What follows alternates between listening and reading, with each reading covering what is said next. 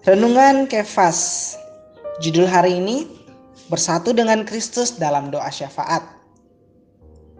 Firman Tuhan dalam Mazmur pasal 84 ayat 3 berkata, Bahkan burung pipit telah mendapat sebuah rumah dan burung layang-layang sebuah sarang.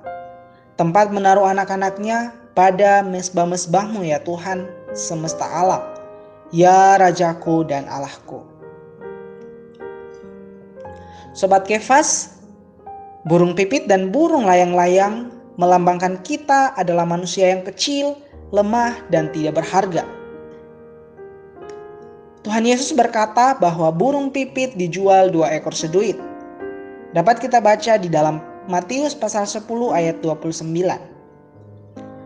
Namun, kita yang lemah seperti burung pipit bisa menemukan rumah di mesbah Tuhan Mesbah ini melambangkan kematian dan doa syafaat Kristus. Doa jenis apakah yang akan kita persembahkan di mesbah ukupan? Apakah kita mendoakan doa-doa pribadi?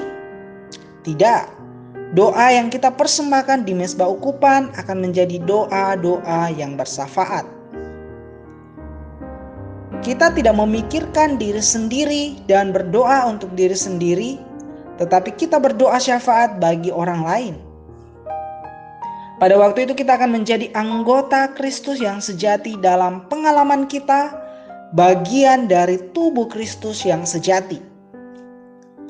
Selanjutnya, itu akan menjadi saat di mana kita bekerja sama dengan Kristus dalam ministry doa syafaatnya. Puji Tuhan, dia berdoa syafaat secara khusus dan kita bekerja sama dengannya dalam doa syafaatnya. Ini berarti kita melaksanakan doa syafaatnya dalam doa syafaat kita. Ini ajaib. Di sini kita benar-benar bersatu dengan Tuhan.